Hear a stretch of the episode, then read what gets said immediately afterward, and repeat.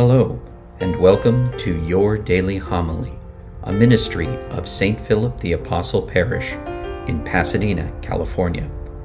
For more information on today's readings and homilist, please view the show notes below.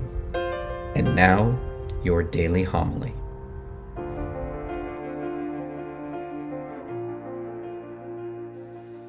The Lord be with you.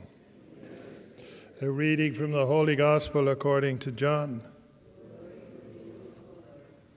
Jesus said to the Jews, You sent emissaries to John, and he testified to the truth.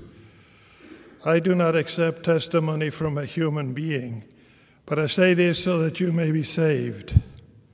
John was a burning and shining lamp, and for a while you were content to rejoice in his light. But I have testimony greater than John's. The works that the Father gave me to accomplish, these works that I perform testify on my behalf that the Father has sent me. The Gospel of the Lord. Today's different. Today's Gospel is from St. John, from St. John's Gospel, not from St. Luke's as it has been up to now. And basically, Jesus is saying that the works that he does confirm that the Father has sent him. What are these works that Jesus refers to? Well, obviously, his miracles, preaching, and of course, the greatest of all, his resurrection.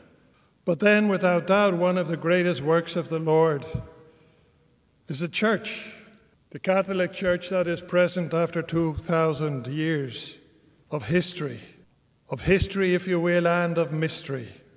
That is also a great work of our Lord Jesus Christ. And I think, in that sense, the Lord is inviting us to meditate today on the fact that the church is His great work on earth. How many saints, men and women, young and old, have, as it were, decorated the life of the church down through the ages. How many martyrs, how many missionaries.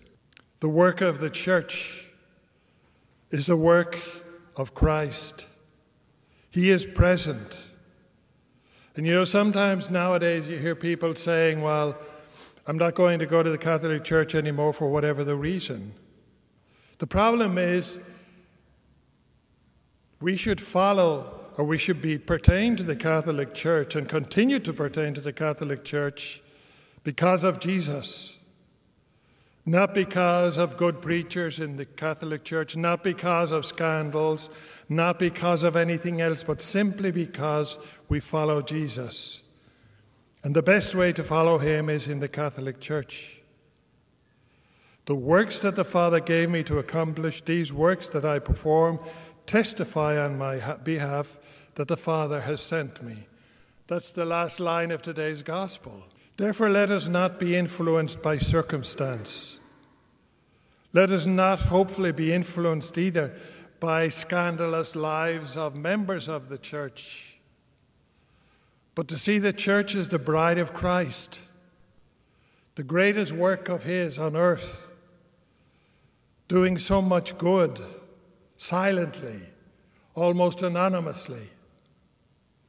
And that should be for us now that we're preparing for his coming on the 25th of December. That should be for us an, uh, an influx, if you will, of great hope. Jesus has not abandoned his church, he never will. It's always there. He is always there, especially in the Most Holy Eucharist.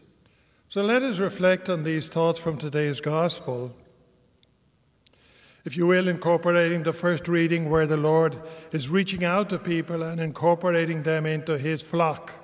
And then, yes, let us identify with the uh, responsorial psalm O God, let all the nations praise you. Why? Because of the great works of the Lord. Therefore, dear brothers and sisters, let us not be blind.